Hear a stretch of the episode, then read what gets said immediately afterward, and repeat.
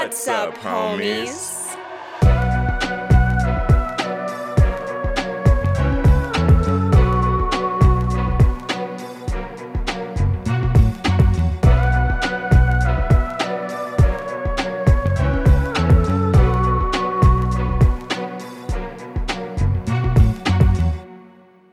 What's up, homies? I'm Erica. And I'm Roshane. And as always, thank you so much for hanging out with us today as we embark on another episode. Uh, a very special episode, True, might, true. might I add, if I do say so myself. Um, Today marks the birth, the first of, the first of its name, the first of its kind, the first Discord Decides episode. Woo! What's up, Discord Decides? What's up, Discorders? Thank you so much for voting.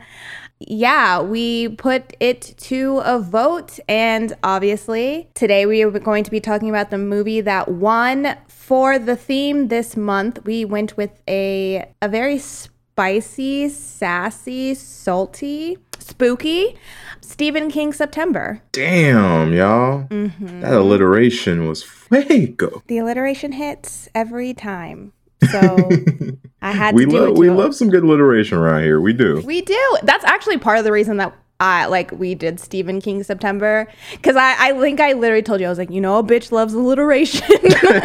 I'm pretty sure that was actually the first thing you said Yeah. when you came up with the idea.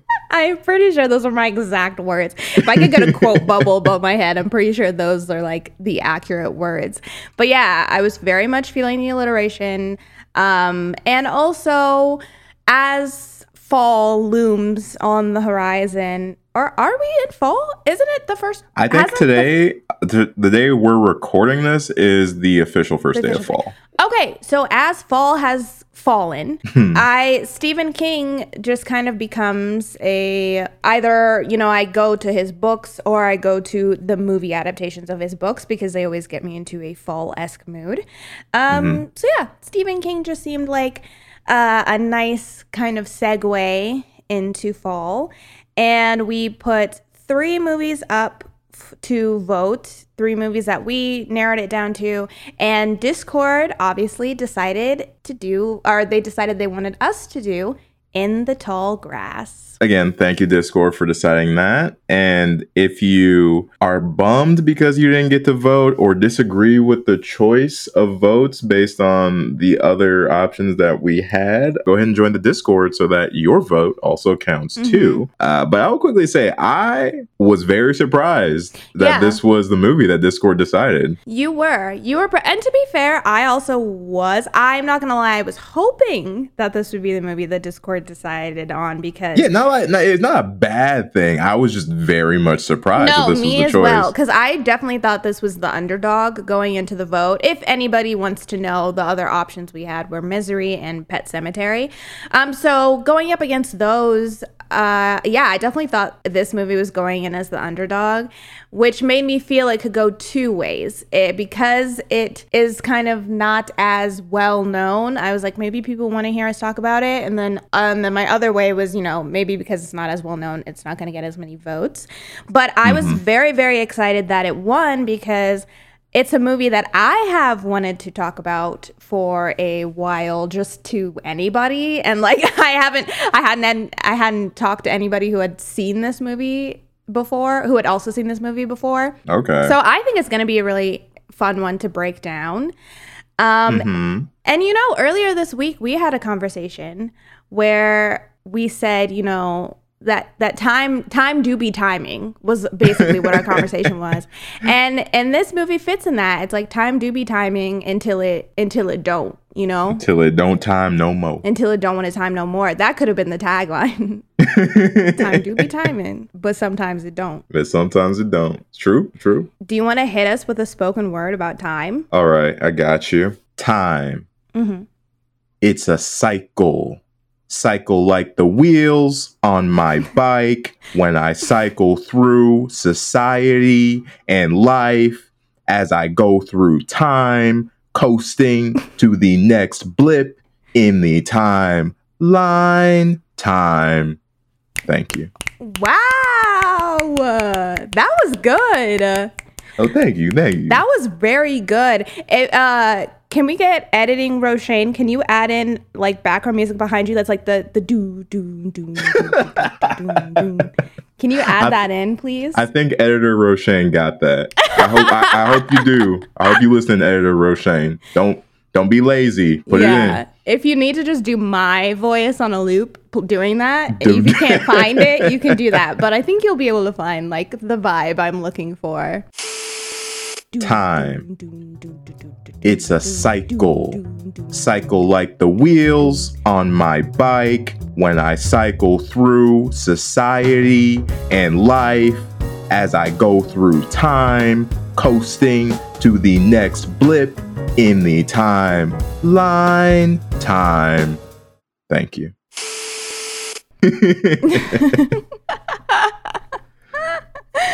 oh man. All right, but shall we get into In the Tall Grass? We shall. All right, homies. As you know, we are now entering into spoiler territory, so you have been warned. But today we are talking about In the Tall Grass. This is directed by Vincenzo Natali, based on a novel by Stephen King and Joe Hill. It's starring Lisa de Oliveira as Becky, Avery Whitted as Cal, Harrison Gilbertson as Travis, Will Buie Jr. as Tobin, and Patrick Wilson as Ross. Siblings Cal and Becky drive past the endless fields of Kansas on their way to San Diego. However, their road trip is soon interrupted when Becky hears a young boy, Tobin, crying for help within the field of tall grass. As the two investigate, they quickly notice that something is not right about this field, and they are clearly not alone. Insert kinda dead dogs, kinda dead people, and a kinda crazy dad here. Our film concludes with Tobin and his newfound field family fighting for their lives as they attempt to flee the never ending grass and the evil that lurks within. Also, should have invested in a leash. Roll credits. Um, I would like to give props to the director of this film, my boy Vincenzo Natali because he is also the director and the writer of the movie the movie um, Cube and mm. uh, that is like one of my one of my favorite horror movies. So I just wanted to I just wanted to give him his props because I didn't even realize it was not until this watch that I realized it was the same director. Um, and it actually kind of makes sense when I think about it and you know, I'll go into depth about that later on. But mm-hmm. I gotta give it up to him because I love that movie. I love Cube. So I don't know if I've seen Cube. I want to say that I look. I okay, okay, okay, okay, okay, okay. Look, look, look, look, look, look, look, look, look, look. Hold on, wait, wait, wait. I don't. Okay, I don't think that I've seen Cube. All right, I don't think. But yeah. after we're done recording, I will look and let you know. Um, and if I haven't, and we can throw it on the list of things we got to talk about. You know, it's, it's a very generic name, okay? So there are a couple movies in my brain right now. And I'm not sure if any of them How are the proper cubes? ones. Why? How many cubes you know? How many cubes do you know? Look, look. I know this. I know there. I know at least five movies called Circle or The Circle. but hit me with the cubes. I know a movie called Triangle. Look, I know he's gonna put me on blast like this. I was just trying to be honest with you and now you got me feeling the fires and heats I'm of your sorry. passion. I'm sorry. I did get really that was uncalled for. I'll say that. I will I will accept that. That was slightly uncalled for, but you just you hit me with a did you just hit me with a bit of a humdinger that I wasn't expecting? but since this is your first, right? This was your first time watching this movie. Mm-hmm. Okay. Since it was your first time, I'm dying to know Roshane, what's in your notebook? Well, the first thing that I wrote down is Becky's got some nerve for doing a puke scene in such a prime portion of movie snack time. That was my first note, and I felt that shit with my whole soul. What were you snacking on? I was snacking on some Doritos, but that's besides the point. That's besides the point. All right. As soon as I got to my fourth chip, this woman was puking all over the side of the road, and I was Mhm. like, I feel disrespected. And she puked up like vegetable soup. Ugh. So, which they didn't have to do the close-up shot of the of the bird having an absolute five-star meal of her vomit. I was like. Ugh, well, I well, well. oh, to be a bird eating puked up vegetable soup. If what only a life life. could be that simple. if only life was that simple. um, but yeah, she, you know, what did you think of the these two characters upon their first impre like the first impression of Cal and Becky? Because obviously that's who we meet right away. First, yeah. Mhm. Um, Besides the vomit. Right? and and their good friend vomit. Um, so uh, I don't remember if it was on the podcast or during a stream. We talked about the game. Are they dating or are they siblings? yeah, But it was a let me podcast tell you, episode. It was an episode. Yeah. Okay, well, I was playing that game heavy at the beginning of this movie because Mhm. I couldn't tell until they said something. I was like, "What? What is the dynamic here?" Right. Well, you would, but you would have been correct if you said either one. As we soon find out, you are right. You're you right. are just right. Either one you say that is correct. Yes. um so that had me confused at the start i'm not gonna lie but Mhm. that being aside you know i was i think very neutral going into it because even i didn't watch any trailers or anything for this so i didn't know anything about it i have Mhm. not read the short story so i had no preconceived notions going into this movie um, I just know that there will be some tall ass grass at some point, and I Mhm. assume the characters will be inside of it. hmm And so the setup for me was, you know, everything I could expect from all these elements coming together in a movie. You got a pair duo driving next to a field of very tall grass. Then they hear somebody in said grass, and then it makes them proceed to enter the grass. Um, I was okay with, you know, pretty much all the setup. I did clock that I felt like the two of them should have been a little bit more suspicious at all of the abandoned cars near where this voice was telling Mhm. them to enter the grass. Mhm. I did take a note of that. Um, but outside of that, I thought that the setup wasn't, you know, wasn't too terrible or anything. Yeah, it's a pretty nice. It's a it's a good setup. It gets into the action fairly well. Like, or, or I'm sorry, f- fairly quickly and well. I'll give them both. Why not? Um, but yeah, you don't spend too too much time on this build up. You get a little bit of backstory on why they are on the road.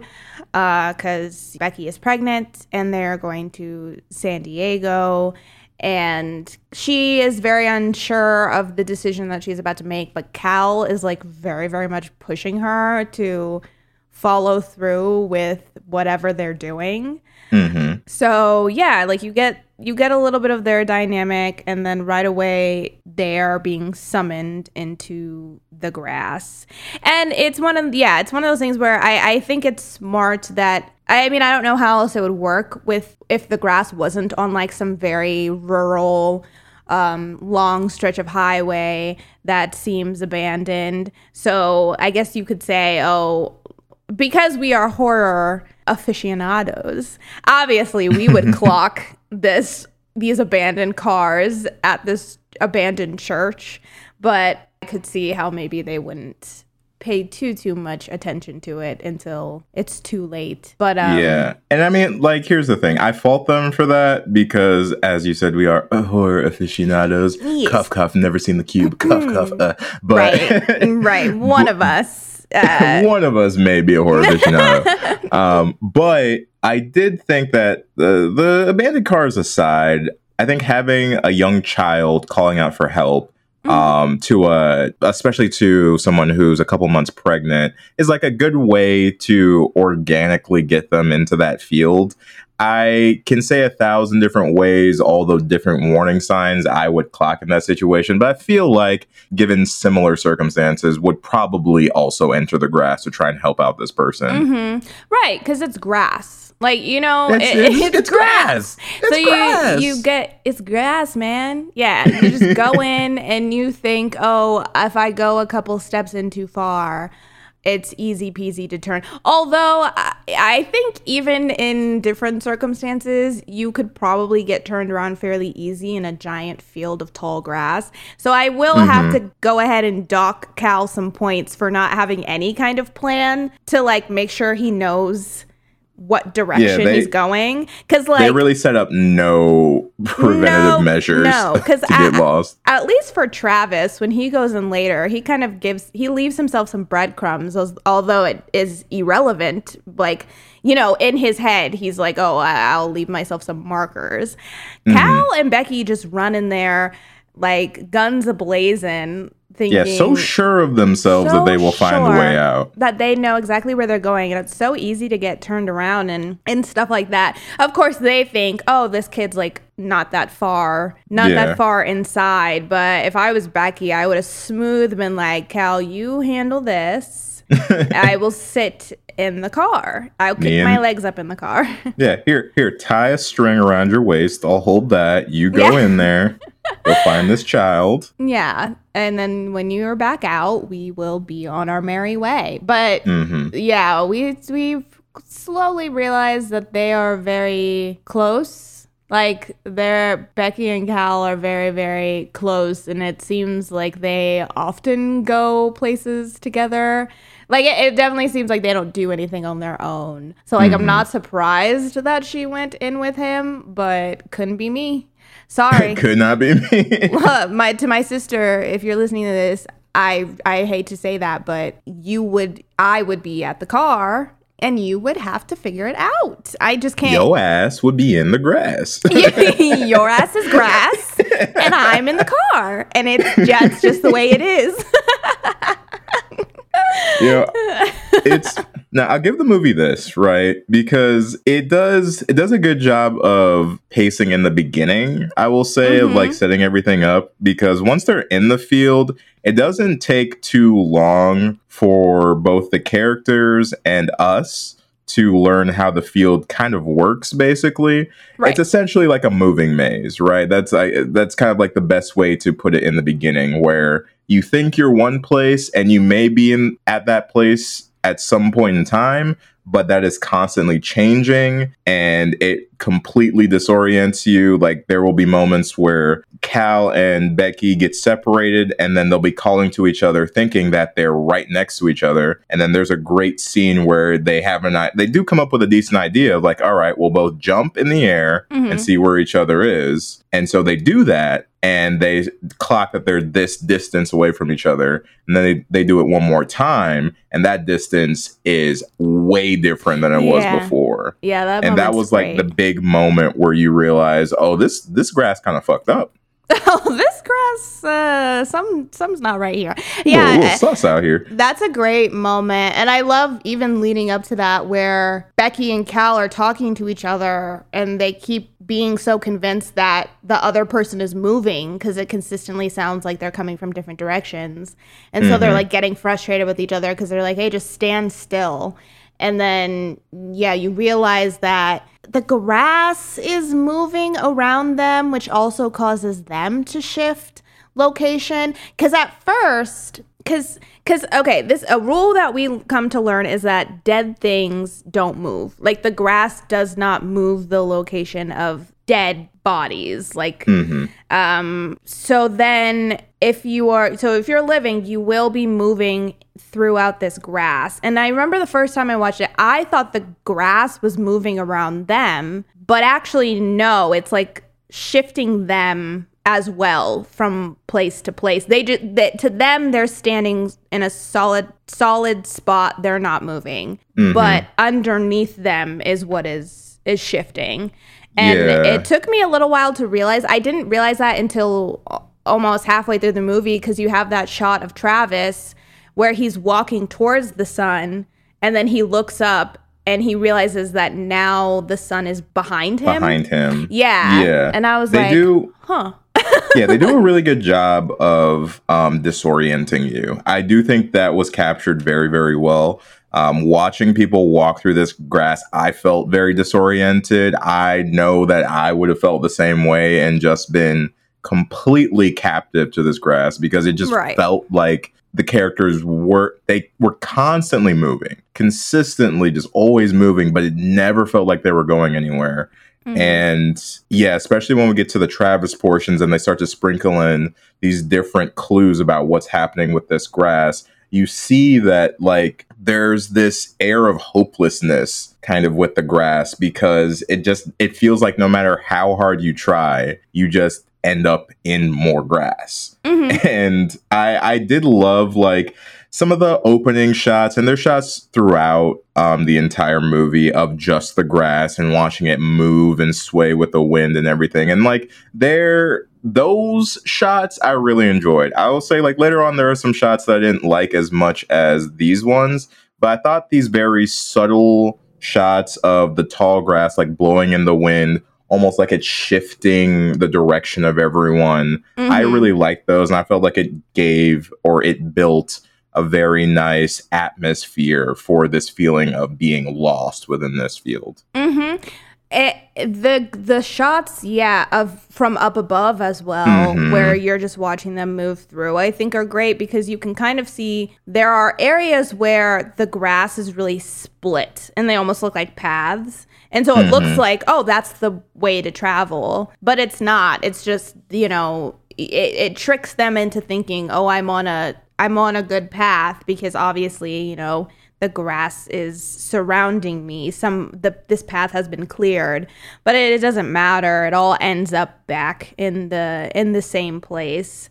And yeah, there are some some great shots. I, I think what ends up happening in the later half of this movie is that because the beginning is all setting up this idea and it, it is such a simple idea right where you're in grass and you can't escape. You're in this mm-hmm. endless maze. It's a pretty simple idea.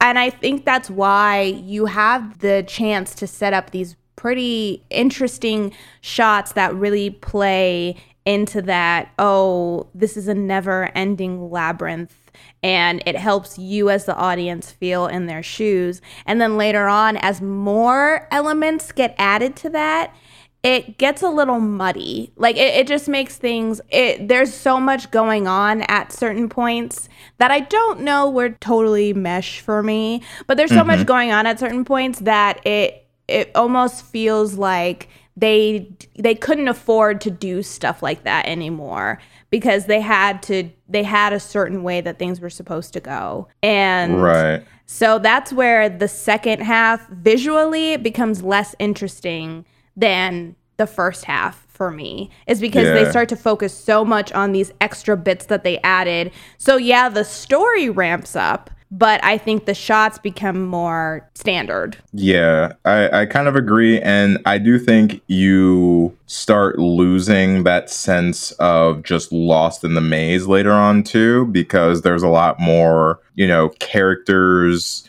interacting with each other, chase scenes, all this stuff, all these different elements that, yeah, put your brain elsewhere. So you're no longer just living in this world of, damn, I'm stuck here and I have no way out. Where do I go from here? Um, because not knowing anything going into this movie, I thought that's what this movie kind of was going to be. I thought that this was going to be something maybe similar to The Ruins, where it's just like they're in a Mm. situation that they can't leave, Mhm. and then we're just watching them either try and survive that situation or be consumed by it. That's kind of what I started to assume was going to happen with this movie. But Right. it does take a little bit of a different turn when we realize that they're not the only people in Mhm. the grass. There are several other pieces at play while they're in there. Right. And I love when we run into Tobin and he looks like Donnie from the Wild Thornberrys. He looks like he has been through the mud and the guck. He has been living in the wild for weeks. Mhm. Um, yeah, so to- we meet Tobin, who is the little kid that they heard screaming for help. We Mhm. meet his dad, who is Ross. Yeah, Ross is his dad, um, played by Patrick Wilson, of course. Mhm. And then we hear his mom. We hear his mom a lot. We only meet her twice. We see her once when she's outside of the grass, and then we only see her once later on. Um, So she's definitely a character that we don't get very much time with. But I do actually think that this family dynamic is nice. I, I, I appreciate them having a kid in there. I think it adds a nice element to their predicament because you have this kid who we see in a couple different states because when we first meet him he's this like i said this all-knowing little tarzan running around. Who's, mm-hmm. who's like i can show you he's like gollum like running through the running through the grass. I can show you I- the world. Shining, shimmering, precious. yeah, basically. And then we see him later when he is very much, you know, this innocent, golden haired little child. um, but that's kind of in juxtaposition to his father, who is this charming salesman who is very much trying to give off this uh, all American everyman vibe. But after spending time with him, you realize that he is absolutely cracking beneath the surface. He is not, it is not the happy family facade, and he is not the happy, friendly guy that he is trying to portray himself as. And, uh, you know, I, I liked that family, and I, I do think it's smart to have you it's kind of inevitable with movies like this where you have to have that human element to also be afraid of uh that because you know how far can you take oh we're worried about the grass before you need to add in something else to be worried about. And i think that's very much ross becomes that. And even cal becomes that in a little bit you know in a in a smaller sense but you definitely do start to play into these oh uh, we also have to worry about these humans in addition to this unnatural force that we're up against Yeah, very true. And we get all of this. This is like most of this is within the first like 25 minutes of the movie. So we really do Yeah. get all of this set up fairly quickly. And it leaves us on a little bit of a cliffhanger around the like 25, 30 minute mark when um, something happens to Becky that we don't actually get to see.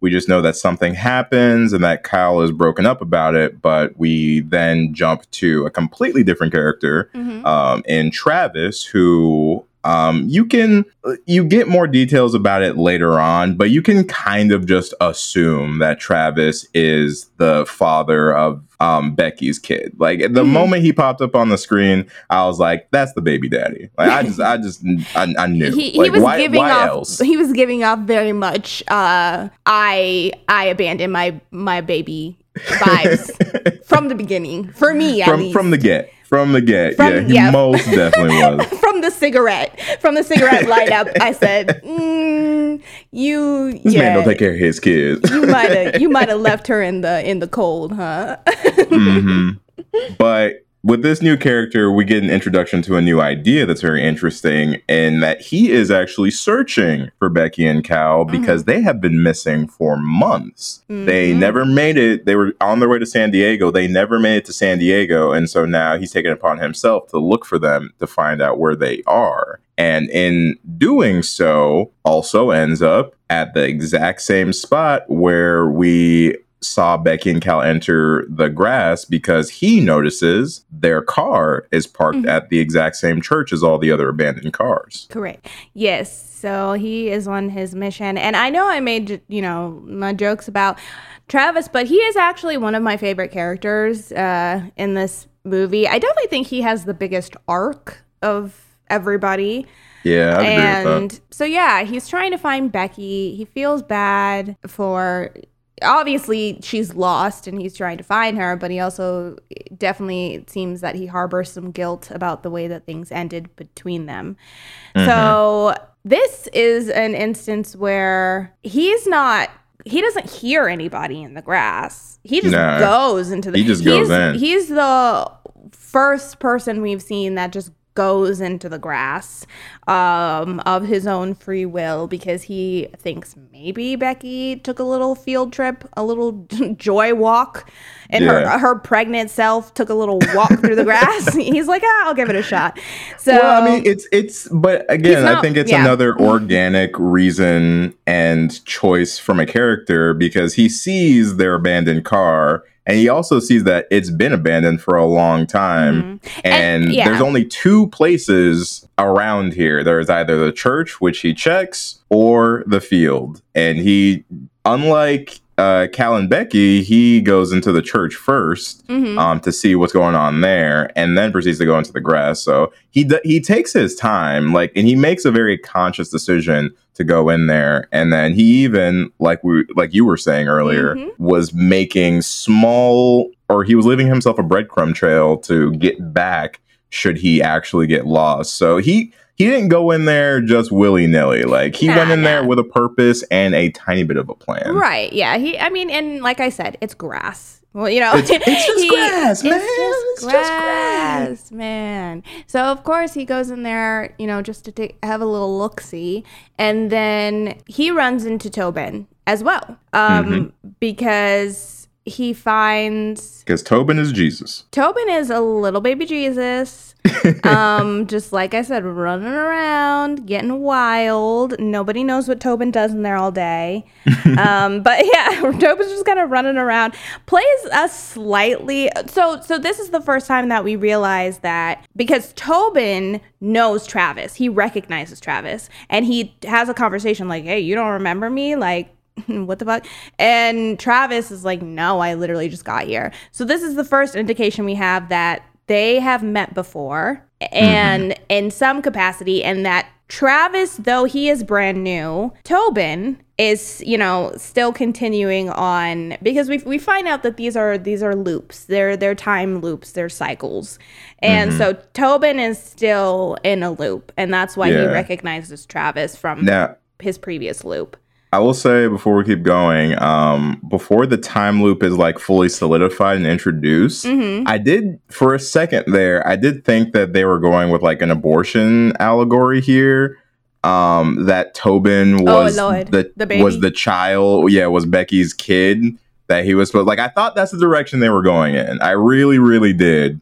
Um, I was wrong, clearly, but I just wanted to throw that in there. It's like yeah. in that moment, that's what I thought that they were doing. I was like, oh, is this going to be one of those like, oh, you didn't take care of the kids, so now the kid's haunting you in the grass sort of Mm. situation? I don't really know, but I did think. Gotcha. Yeah. Well, because, and then we do find out later that Travis had actually, I guess, told Becky to do that to their baby because he wasn't ready to be a father, but she was actually going to go and give her baby up for adoption. So that's why she's Mhm. going to San Diego. But yeah, we, we learned that a little bit later on but that's really interesting i actually could see that like i could i could see how you might think that because yeah tobin is legit just some random kid running around the fields like in and yeah we know that he's pro like attached to somebody in some way but for the these first scenes that we meet him he's just this all-knowing kid and you're like what because he he's tells Tra- Travis says I want to see Becky. And this is where Tobin didn't have to do him like this cuz Tobin says, "Are you sure?" and Travis is like, "Yeah, I do." Why Tobin could have told him, like could have warned him. Instead, he brings Travis to Becky's dead body and is like presenting for one night only your dead ex-girlfriend and like has n- nothing to say to him and Travis is like, "Holy shit." Yeah, Tobin, while lost in the grass, uh, found an affinity for the dramatic flair, Yeah, apparently. He developed a very dark sense of humor while, while in the grass.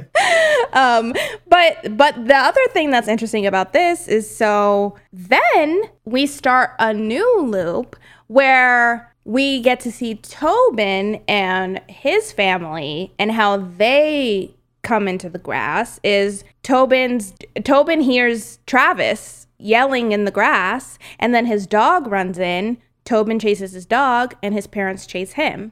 And mm-hmm. so that it, it closes up the cycle for us. We we see how everybody is now continuing. But I have to assume that Tobin and his parents are the beginning. Like they surely must have gone into the grass first and then started all of these loops. Is the way that I assumed it happened. Okay. I I thought that it was in reverse order myself. I thought that every the or Travis in our in the actual timeline it would go the Tobin's family, then Becky Cal, then Travis. But I think in grass time, it, it played out kind of like it did in the second half with Travis, Tobin's family, and then Becky and Cal. So so you think that in actuality Travis Was is the the, first one that is one, the first even though even though yeah timeline wise like in how time actually works that doesn't make sense Mhm. um because he's the only one that isn't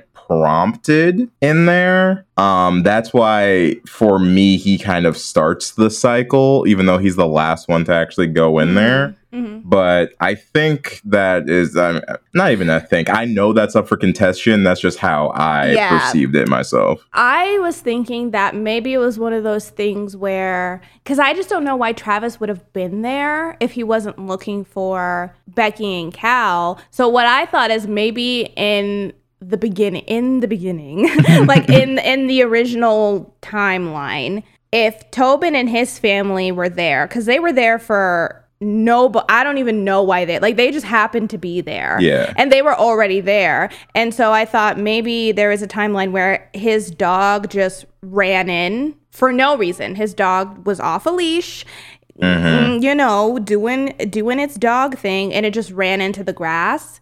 And then Tobin Ah, followed it, and then the parents followed it, and then from there it begins. So then on the subsequent timelines, Travis will be yelling and that'll get Tobin's attention. But maybe on that first one, his dog just happened to run into the grass.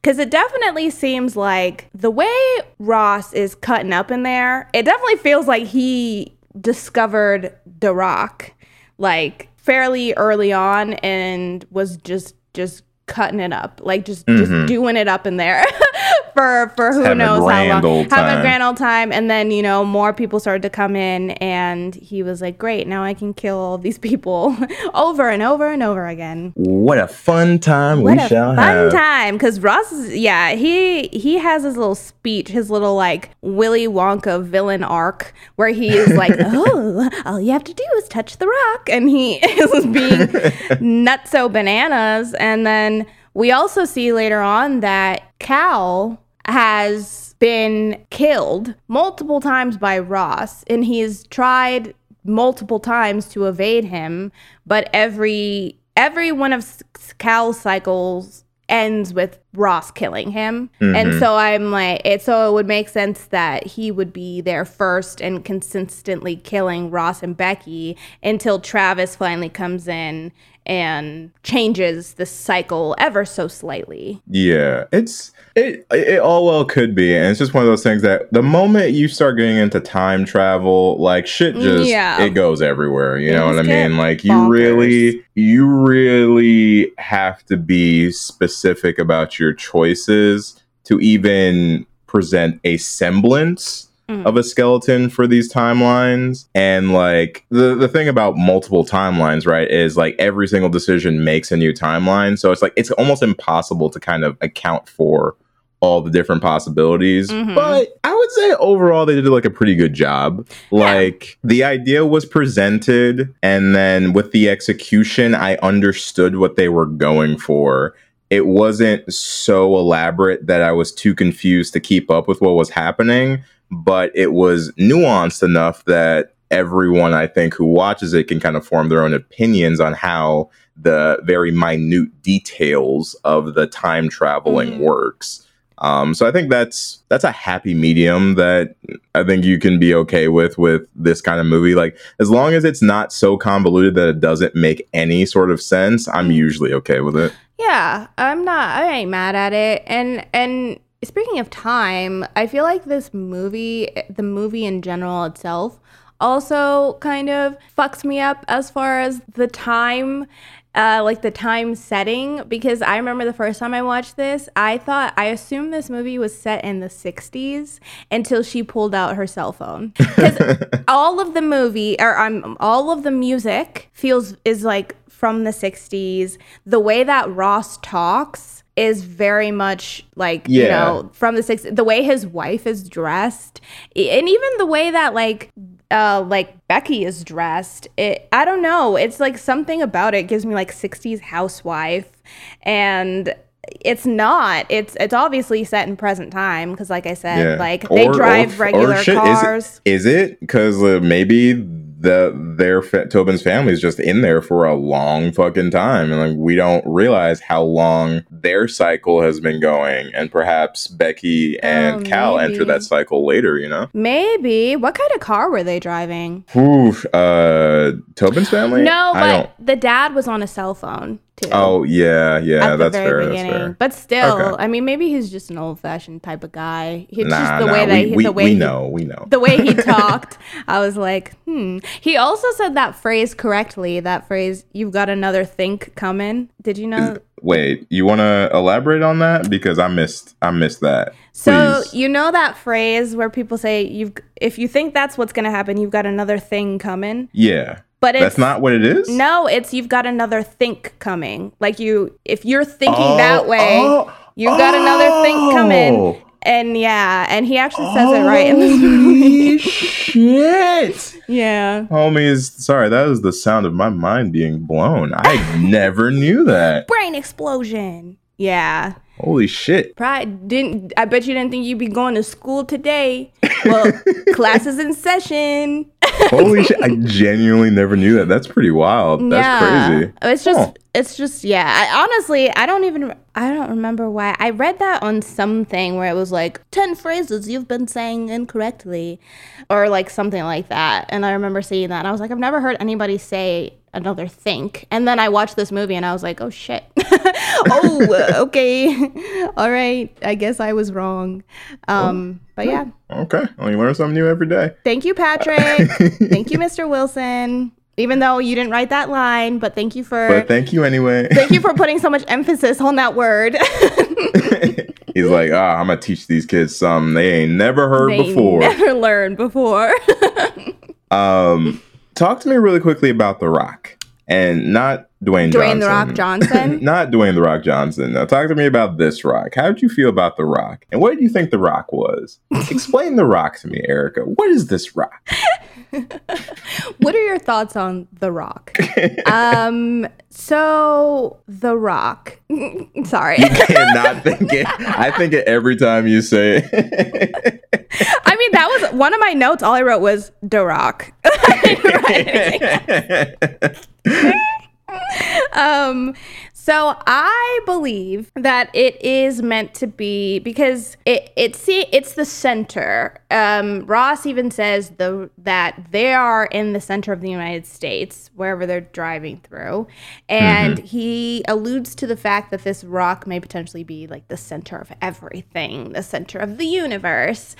Obviously this rock has some kind of power to mess up time and space because it's you know has all this power. Everything that's happening in the grass is powered by the rock. And to me the way that i interpret it is that this grass is potentially some type of purgatory-esque place.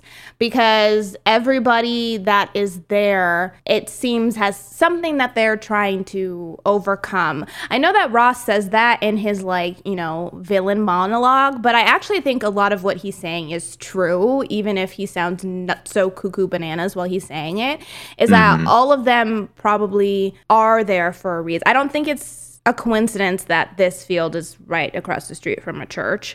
I think that all of them are there and in some way or another may be considered sinning in some capacity, besides Tobin, because he's a child. Um, and the way that it seems is that the rock can either be a way to redeem yourself, or if you continue to sin, it it will be hell and you will be stuck there. And because I think once you touch the rock, you have two ways that you can do or two ways that you can go. You can try and atone for your sin sins and find redemption, like Travis does, um, in the end, because although he abandoned Becky, he is able to redeem himself because he ends up saving her life and the baby's life by, you know, and closing the cycle. Mm-hmm. Or you can be like Ross, who touched the rock and immediately just did evil with it and did bad things with it, and with the power that the rock gives you. And Mhm. so I think what it's trying to say is later on when the ground opens up beneath it and Becky sees all those bodies, I think that's all the people who had been trapped at one point in the grass and Right. and gave in continued to give in to their sins and now are going are suffering in hell because of it because they didn't Okay. learn and Travis learns in the end and he he can't he still can't leave the grass. I do think that once you touch the rock, unless you're like truly pure of sin, I, I do think that once you touch it, you probably do have to stay in the grass. But I wonder if Travis isn't going to that version of Travis at least, because you know, we know that there's still a Travis out in the world. um, I do wonder if he wouldn't go to heaven because he like I wonder if that's why he died and he was like looking up at the sky and we like kind of came up off of him out of the grass is I wonder if he wouldn't be rewarded for, For what doing he the right thing or something yeah, like that? for what he was able to do. hmm Huh. Interesting. That's a that's a much better take than I had on the rock. Um, Okay. uh, I I honestly I didn't know if I'm going to give my honest answer of what I thought the rock was. I Mhm. didn't know. I went slightly literal with assuming that perhaps it was something alien that landed here and Mm. then had an adverse effect on the environment around it. Mhm. Um, I think this rock being at the center of the United States or the center of everything or whatnot is based off an actual like center point rock that exists somewhere. I think it's like maybe in like Australia or something like that. hmm Um, but I think the allegory of it kind of being a purgatory is not like I I, I don't disbelieve that. You know what I mean? Where it's like Mhm. I could I could definitely see that. The one thing that I thought differently going down that route is I assume that the people underneath the rock were just victims of the cycles. Like those were people that had already died there, not necessarily sinners that had died there, but just all the all, like all the versions of Cal that died were in that little hellscape down there. Like every version of people that died in there, and they were just the thing that was feeding the field. Like the field needed life to replenish itself. Like it needed people to die within it because that's what it's using as soil and like nutrients to keep growing. That's what I kind of assume the whole hellscape portion meant Mm. where it's just like you're just doomed to become part of the field basically Gotcha.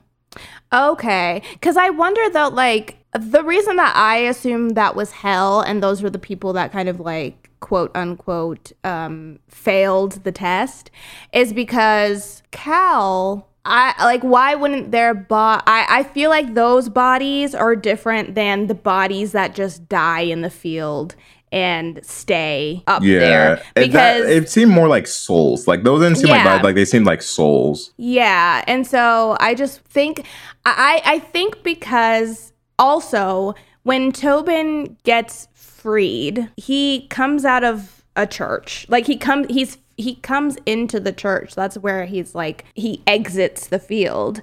And that's another reason that I definitely feel like it's probably meant to be some kind of a religious allegory is mm-hmm. because, you know, he comes out of the church and he is, you know, able to leave And I don't know if it's because he's a kid that he is able to leave, but I, I like I don't know if there's a obviously once you touch the rock for some reason you are not able to leave. Um, and I think it might be because you've given in to temptation. Like I, I do think that the rock itself is a temptation and you probably aren't meant to touch it because when he touches it there seems like there's a lot of bad stuff going on it seems like he like opens up his brain to things he's probably not allowed to know as a human being um yeah, it's the age old don't push the button test. Like, Yeah. you see a thing that you're not supposed to touch, and then instantly you, Yeah. you want to touch you it. You see Dwayne the Rock Johnson standing in the middle of the field. like, how are you not gonna touch? it? hmm exactly. Um, so yeah, I I do think that it, it, especially because of how religious of a character Ross is. In Mhm. when we first meet him, that is a lot of what we learn about him, and I feel like he goes into touching the rock, and he thinks that it is it's like a it's like he's trying to it's like a new almost like a new religion the rock becomes his new god and he keeps trying to sell everybody that that is what needs to be done like everybody Oh, most needs to do that definitely, yeah. Because during his monologue, he just sounded like a preacher. Like there was, you could Yeah. definitely see that's where he's pulling the like he influence was from. starting a cult Like, you follow the gospel of Yeah. the rock. Touch it. The rock will save you from your sins. He's like, touch it, touch it. And then everyone's like, what the fuck? Yeah, he's he's definitely on all about that rock, um, for sure.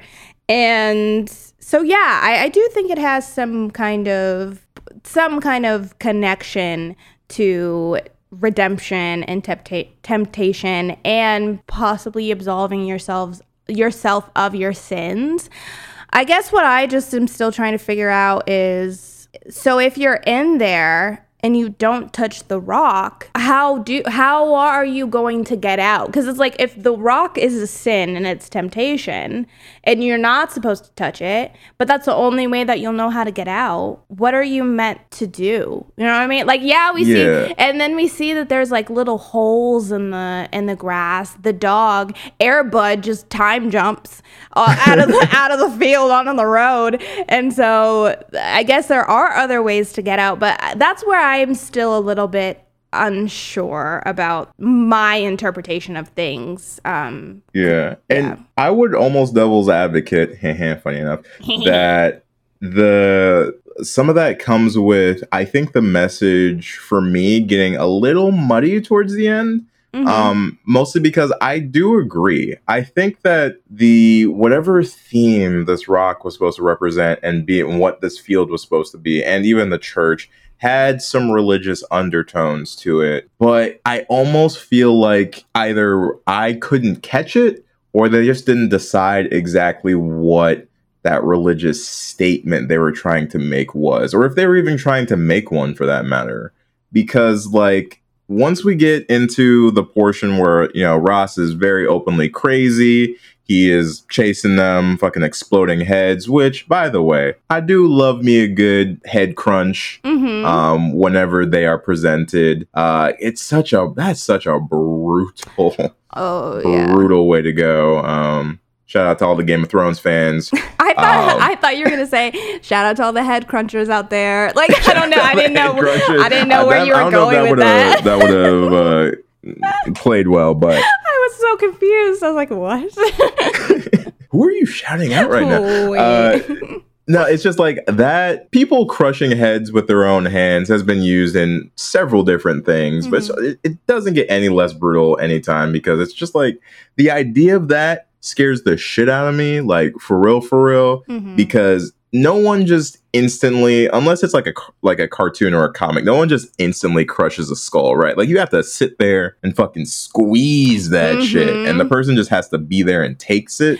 I'm like, ugh. yeah, you're just stone cold chilling while you know your skull is being. is being fucking decimated. And apparently, The Rock gave him the strength of Dwayne The Rock Of The Johnson Rock, for him to be able to even do Mhm. that shit. Yeah, that's one of the perks.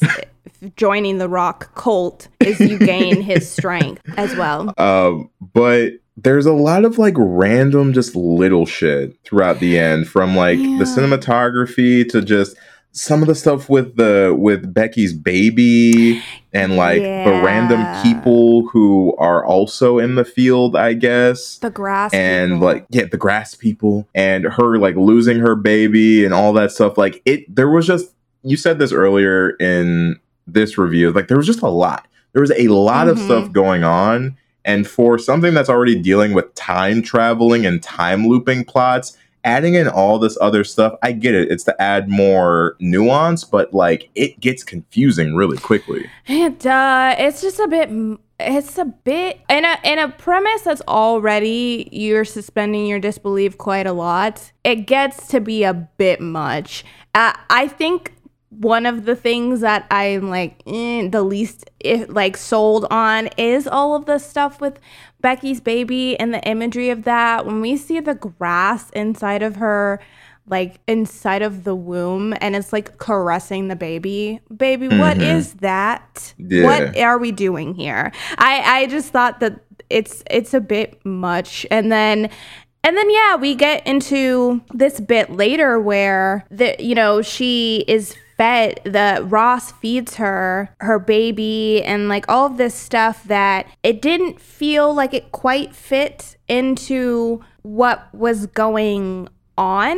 I I, I you know because it, was it just that they were wanting to sacrifice the baby? Because and I get it. Ross is crazy. Yeah go crazy. Like he's you know he's mm-hmm. lost it by that point and so I don't fault him for being for doing weird shit at that point but I I just feel like it it went in a I didn't know if it was just meant for shock because I don't know why like why? Like why that Why happened. is yeah, this I, from the movie yeah from the movie i didn't really catch it. Like i get that they were like while it was happening they were showing us the carvings on the rock showing that it's attached to something like some interpretation you're supposed to make from these drawings that are on the rock. And like i said earlier i didn't read the short story but I did clock that the baby eating thing is a direct pull from the short story. So like it could have been just one of those like fan service things that they were like, Mhm. well, we know this is in the story, so we also have to include it in the movie somewhere. It was just like for how gruesome it was. I won't take away that that's like a gruesome idea and it's really like icky and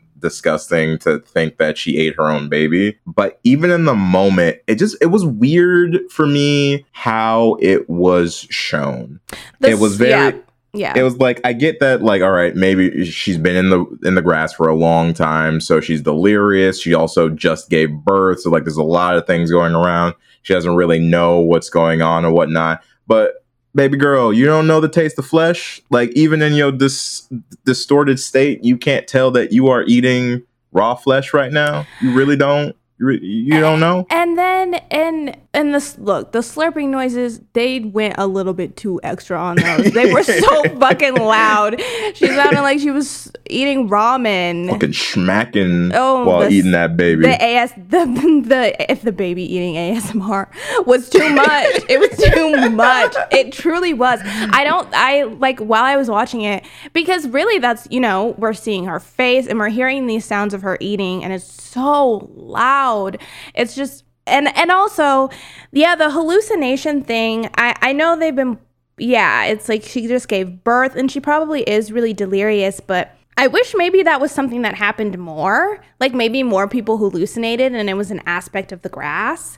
Um, because it's just it's just random. She thinks it's her brother, but it's actually Ross. And I, He's I also like he doesn't have a great argument, or not argument, but he doesn't have a great hide either. He's like, oh, it's just grass and seeds. Clearly not grass and seeds, but even if it was, you gonna let this man feed you grass and seeds? it's like things. You've been in there for days and you didn't think about eating grass not one time, and all of a a sudden you suddenly hungry for grass. I disbelief. I mean, she did just give birth. I'd probably eat grass All too. right. if All that's right, all all I had, I'd say, Since you know I what? do, all right. Since I do not have a womb, I will retract Yeah. my statement. I don't say, know, you know what, what? post Go post ahead. birth hunger feels like. season season that with some dirt and go ahead and put it on a plate. yeah, give me something. But I think too, because I part of me wonders if it's this element of oh she um this was her sin, right? She was going to give up her baby. And maybe it's playing into that is now the fear of losing her baby is kind of what changes her mind at the end. Well, not that she knows, but you know what I mean? Like it, throughout it, it seems like she's changing her mind and she really wants decides she wants to keep the baby. And so I'm wondering if maybe it's just playing into that fear of hers. But then at the same time, we don't really get to see that happen to anybody else. Like, I, I don't, you know, it doesn't play into anybody else's fears in that same way. And mm-hmm. so if if that was the case, then uh, yeah, I don't know. I don't know why the baby is like is it just another thing? Is is she the is that like another allusion to religion and to the bible? And is I, that i gotta think that on? it is because why else make this character pregnant other than what to like raise the stakes that she's pregnant? You know what i mean? Like it right. I feel like it's a choice that's made to integrate somewhere into the story um but it seems that it just kind of culminates in her eating her own baby, um, which I don't think was the intended effect. Like I feel like there was supposed to be more there than just that. Mm-hmm. But on a first pass, that's kind of all I really took from it. Right, and then we get the grass people, and then the um, grass people. We don't even we don't even start to like get to understand the grass people. They show up and then they're gone. And they then look, it's like, like they it. look cool, but I'm like, where are the what in the gang of grass? We've never seen these people before. And now they come out to crowd surf her through the grass. And then they just they just leave her there. That's another thing. It's yeah, they see they carry her to the rock. So I'm like, okay, she's going to the rock, and I'm assuming that's why it's a sacrifice type thing. But I think what throws me off is if the grass people were doing that, if the grass people did the thing with the baby, I almost feel like that would make more sense than the grass people carrying her there, leaving her there, and then Ross swooping in to do his little right. thing. It's like why we needed one or the other, but don't give me both. Is he in he's mm-hmm. is he in shenanigans with the grass people? I mean, I guess he is, but yeah, he's on their payroll all of a sudden. It just feels right? it just feels bizarre. yeah, it's just it gets there's just a lot going on towards the end that makes it like a little bit a little hard to watch because it's it you're just trying at least for me you're trying so hard to keep up and mm-hmm. in doing so you're doing your best but also they keep even towards the end of the movie they keep adding in these little things that you're supposed to now because the the grass people come in very very late into the film mm-hmm. and then are never to be seen from again so it's like why introduce that mm-hmm. you know like I don't, I don't know what better way there was to handle that situation but it was just again going back to my initial thought of like there's a lot going on so adding on even more in the last half is just it's it's a risk especially right. if people weren't captivated with the first half of the movie, you know? Then they're then they're extra lost. Mm-hmm. And and I do there are little elements of this there are parts in this that I think are so cl- like so brilliant and so clever. Like the part where you know Ross is getting angry and the grass just completely stops moving, and things where um like the the phone call where Becky calls mm-hmm. herself herself and leaves that voicemail. Although I said, "Girl, you might have you might want to switch up the script a little bit because that's not yeah. making it, that's not making enough sense. You need to get a little bit more detail in there." um yeah, I'd be like, yo, it's you. Hi, I'm Becky in the future. Your brother is is nuts and he's in love with you. So don't let him don't leave him alone with uh Travis cuz he's going to kill him. Yeah. Also, do we need the the mini incestual uh, interpretation? Like was that actually necessary? Did you? How'd you feel about it? did you did you like it, or were you into it? What's go What's going on? how do you how do you how do you vibe with that? yeah, was it good vibes for you, or like was it weird? Look, if we're going if we're going under the religious allegory um, idea here, then sure, I guess, because then it gives him a sin that he has to work through while he's in right. this grass purgatory. Right. But outside of that, it was just creepy, like that, and that's just how I felt. I was like, yeah. this just weirds me out and creeps me out. I don't like this. Cal is a fool. The man is is but he is probably honestly one of my least favorite characters and that's underneath ross. He's just a coward and eh, it, you know it's one of those things where when they set them up in the beginning you don't feel that way And I, I appreciate that. They set them up in the beginning, and you just think, oh, they're just like siblings. They have a really great relationship, and you are you you're like you like both of them. And then as time goes on, and Cal gets more and more intrusive into his sister's life and his his sister's relationship, and then it comes out that that's always been an issue. You're like, ew. Ew. Yeah. Wait a minute. Whoa, whoa, whoa. uh, what the fuck's up? Because yeah, Cal and and I, I do I do appreciate the way that they like built upon it because I think they could have gone way overboard with it. But for the majority of it, until that, you know, Travis comes in and he in that whole confrontation happens, I do think that they teeter that line of Cal just being way too overprotective and him being crossing a line. And Yeah. it isn't until they really get into that argument and Travis kind of makes it obvious that this is a chronic issue for the two of them um, that you're like, oh yuck.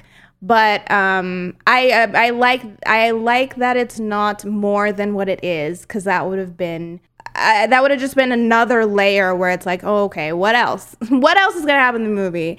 Travis, you got anything? Did you kill somebody? what happened? like, what Just do you mean? fun. You let me know. But yeah, it's um, and I do appreciate that Becky is, you know, calls him out on his weird bullshit. Like, I like that Becky isn't just like, oh la di da the whole time. Yeah. She she definitely is like, can you back the f- get, uh, back up and give me some space, please?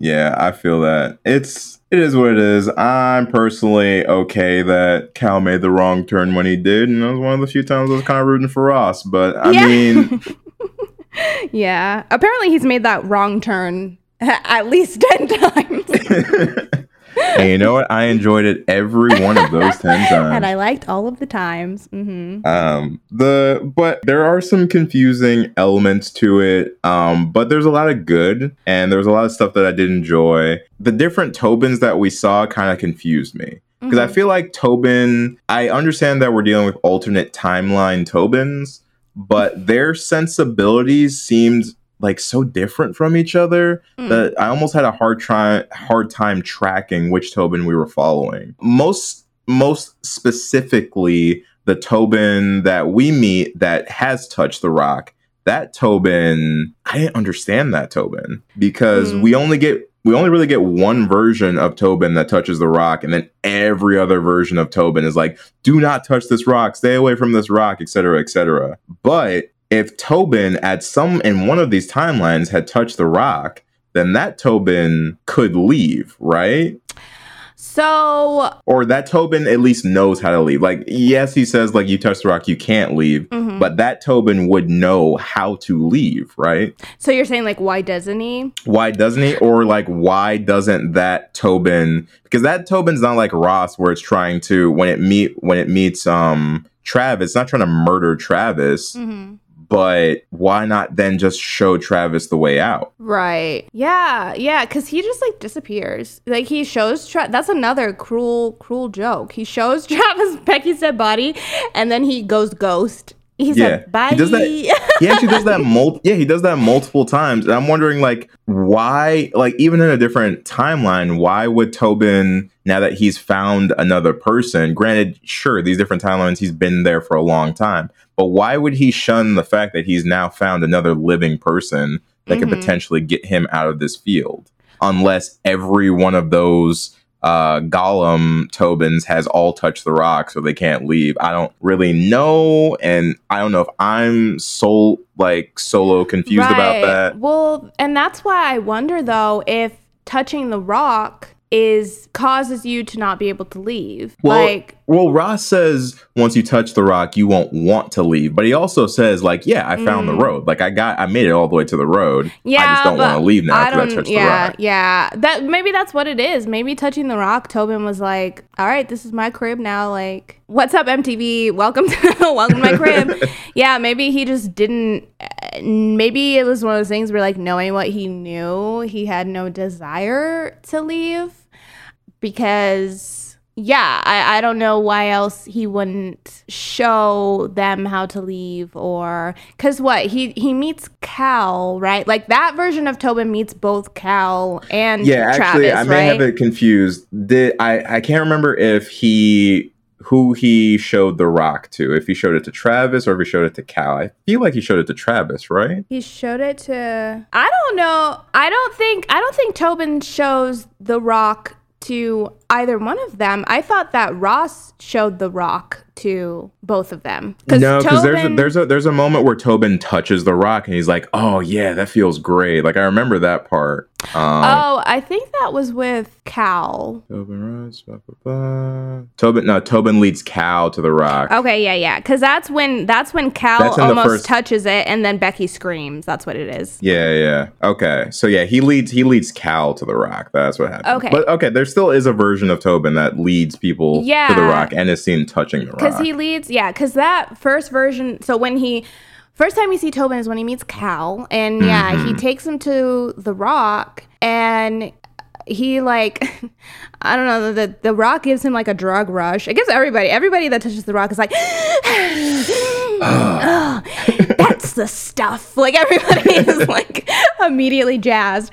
But yeah, he he almost and yeah, he almost gets Cal to touch the rock and then Becky screams and Cal runs away. But yeah, it's like why that's why I feel like maybe it is one of those things where the rock is influential and so if you do touch it, like, yeah, Tobin is a good kid, he's a good person. But so, say in that timeline, Tobin's dad got him to touch the rock, maybe it just influenced Tobin as well to be like, or maybe that was a timeline where Ross successfully convinced Tobin that the rock was truly was truly it. It was the moment. Like they need they needed mm-hmm. to be all about the rock. Maybe it was one of those things. But I, I get what you mean. It's like compared to the tobin we see later it's it's hard to even know that that's the same person. Because i definitely think with ross you see you see bits and pieces of how he is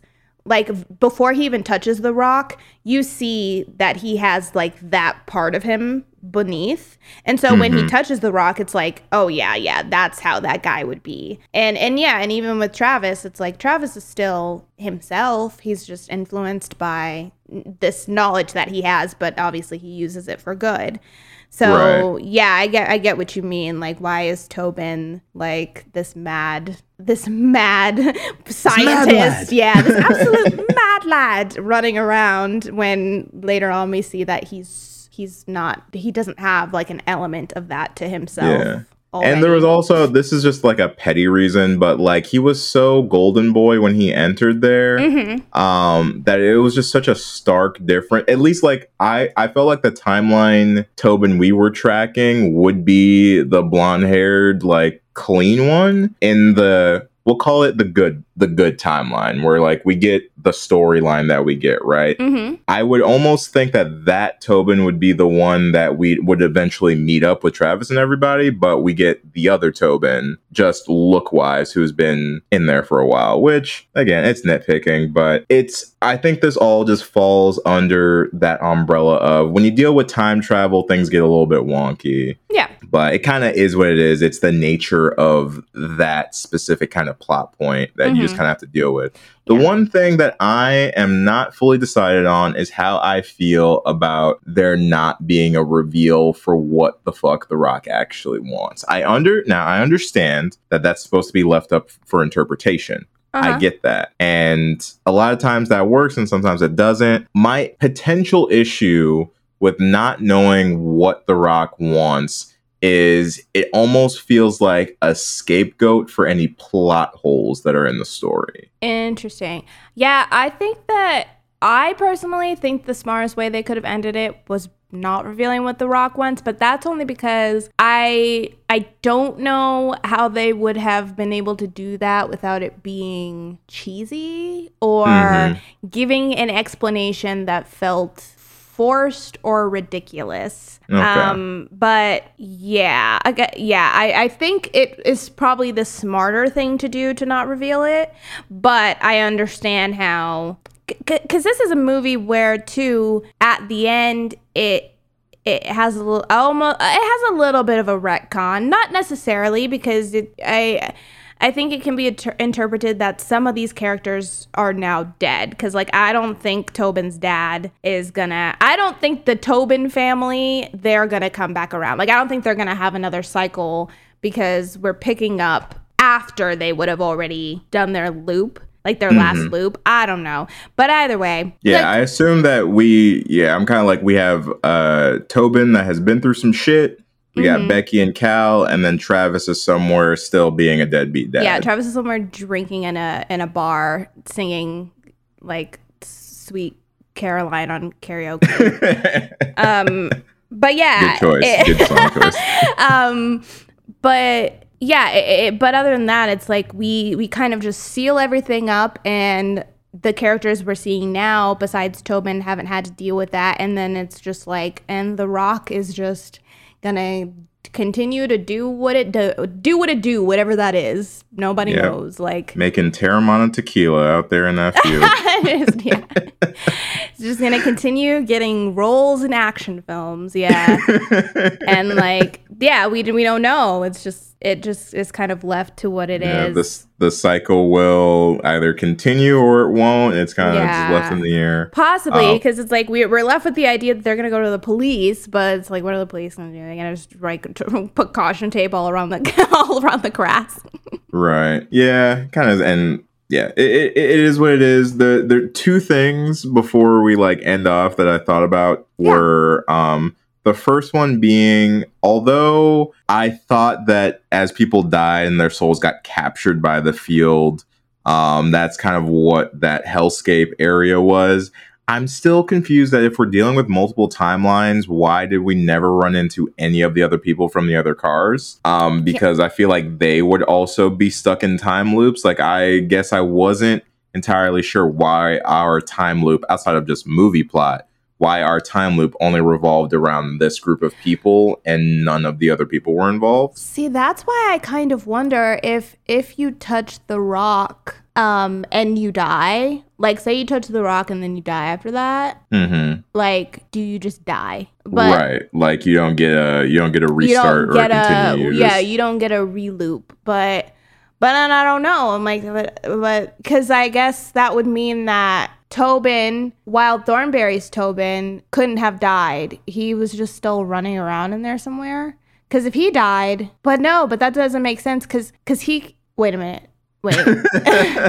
wait, I don't know. I don't know. Now I'm confused. I can't see you, but I can see the equations just like going all around your head right now. As you're like, wait a minute, this timeline met this timeline. this but if this Tobin from this timeline didn't Again, die, like I said, that's just like I don't know if there's an actual answer to that. I'm just like that's one of those things that when you deal with time travel, Yeah. sticklers like me start thinking about about like where the fuck are all these other people that are supposed to be stuck in a time loop? right. Um, but the other thing, um, and this is less of an opinion, but more of just another thing that I was looking at um, when researching this movie, is apparently in the short story, there is no time loop. Like they're just in the field and then they deal with stuff in the field Mhm. and then either, you know, get killed or whatever. But like there's no there's no time looping in the original narrative. Right. Which I was like, huh. and and if I'm correct, I'm pretty sure Travis is not in the original novel either. I think It's he's I think he's just talked about, but Yeah. he's never actually in there. But they like added him in to this one because I think without Travis, I, I mean Travis is there to give us the ending that we get. Like Mhm. because yes, the ending in this is also different than the um original. But hmm, interesting.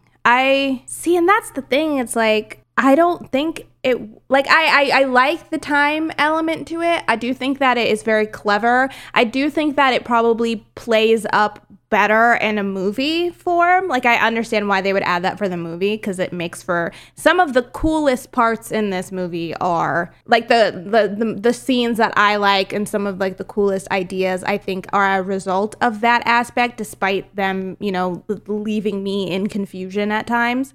Um so I could see where that would probably translate better for the screen and it would be a nice element to add in to this. And I also think it helps with the exposition eh, to have a time loop because Yeah, you get to meet sprinkled in over characters. Yeah, you get to meet characters again and you get to learn their little whereabouts without having it all happen at once. Um, so I, I, I get that, but I, I I do see how there's also a story in here that doesn't necessarily need that element. So I could go either way. I'm not. Mm-hmm. Yeah, not it was just sold. yeah. Again, I'm not slapping an opinion attached to that. Yeah, I just no, noticed cool. that that was something that was different That's in regards to the two. Yeah. Yeah. And, the, and my last thing I wanted to say, just going back to the director, um, I definitely think it makes sense that he did this movie, especially if if you've seen Cube.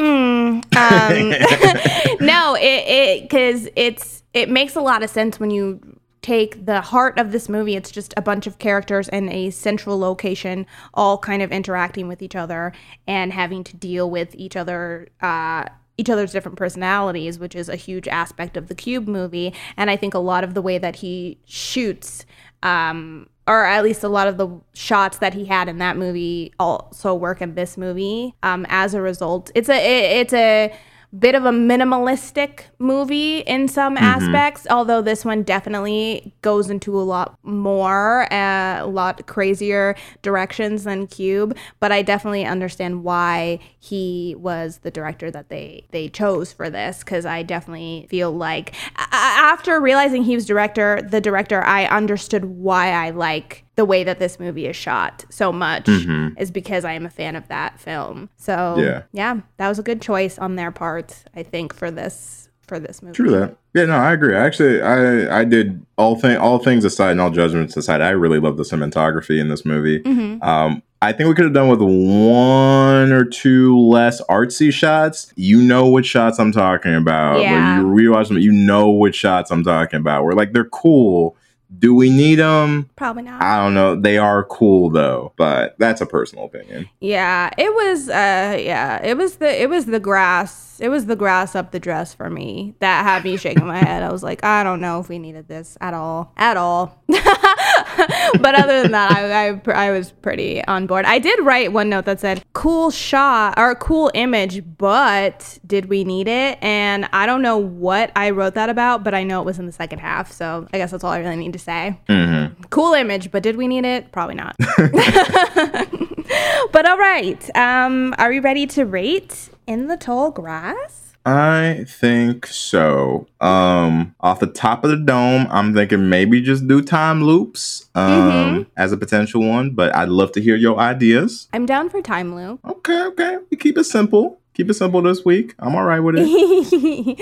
um, would you like to go first, or do you want me to go first? Oh, sure, I'll go first. Why not? Alrighty. All right. I think I will give In the Tall Grass 3.8 out of 5 time loops. Ooh. Yeah. I don't think at this point, like, we kind of covered everything, so I don't have too much to say. I think the idea of this movie and the story is really cool. I think that the atmosphere was really well done and very well established. I thought a lot of the shots were cool, and I thought some of the time stuff was actually a lot of fun.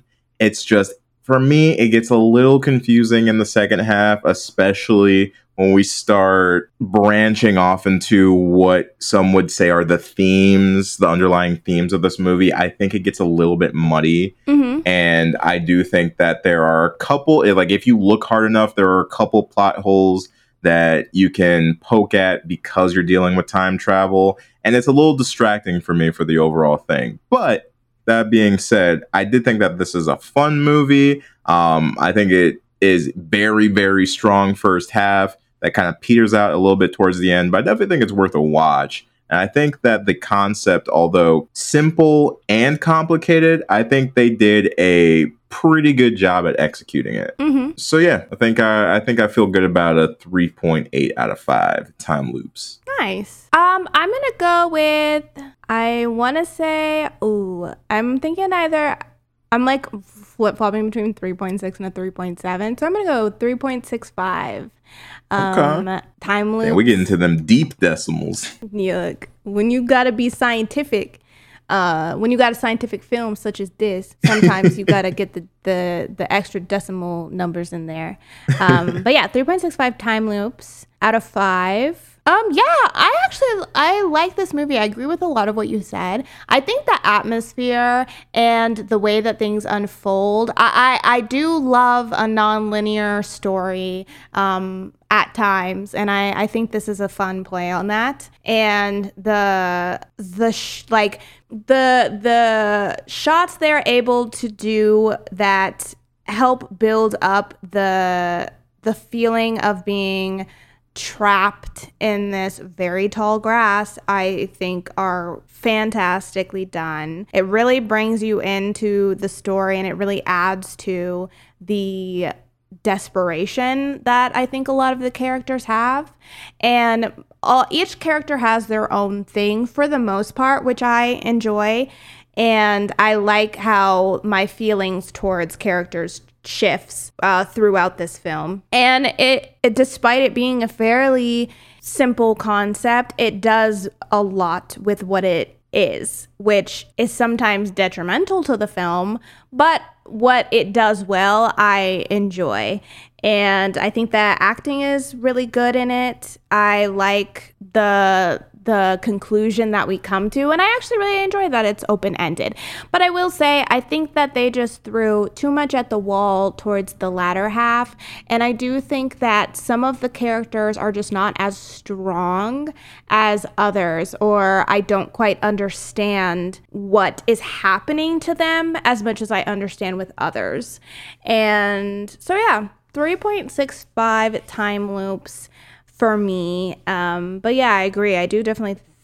I think it's a movie worth checking out if you like. I, I'd say if you like Stephen King in the sense of you like like uh, Children of the Corn or it, like that kind of a thing, or if you like more of his slow burn stories. That I think this would be a good one to check out. I think it would be worth it. And mm-hmm. you'll probably know within the first like 15 minutes if it's going to be your vibe or not.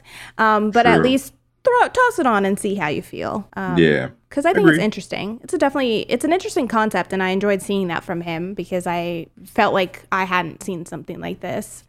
Um, so yeah, that is it for our first Discord Decides in the tall grass. I hope everybody that voted for it uh, enjoyed our breakdown and our review. And please, please, please tell us what is going on. Tell us what is happening.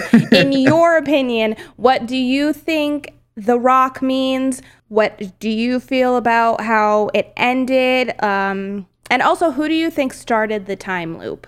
those I think are my best or my best, my biggest questions that I would be interested to see other people's opinions on. Mm-hmm, um, so yes, please let us know your thoughts. If you'd like, you can reach out to us through our social media. We are homies of horror on everything. Or you can talk to us in our Discord. Uh, go to our link in our bios for the link to that. Or if you would like to, you can always email us. Uh, we are homies of horror at gmail.com. You can email us your thoughts, questions, concerns, uh, requests, or recommendations. Go ahead and send them there. Um, if you are so inclined, we would very much appreciate it if you would go to Apple Podcasts and leave our podcast a rating or a review. We love hearing from you, homies, and hearing what you think of the show. And also, the more ratings and reviews that you have on your podcast, uh, the more Apple will put it in front of potential viewers and listeners' eyes. So, if you guys are able to and you have an Apple account, we would very much appreciate that.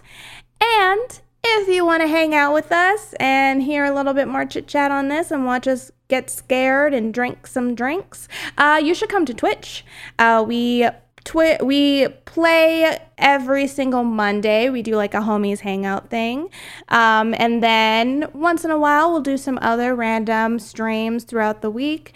Uh, so if you would like to be notified first thing when we stream, please follow us on Twitch. We are Homies of Horror on there, and the link for that is in our bios. And if you come through for our Homies Hangout, then we will see you tonight. But other than that, I think we're all done. We hope that you homies have a great rest of your week. We are so excited for our future Discord decides, and we hope that you are as well.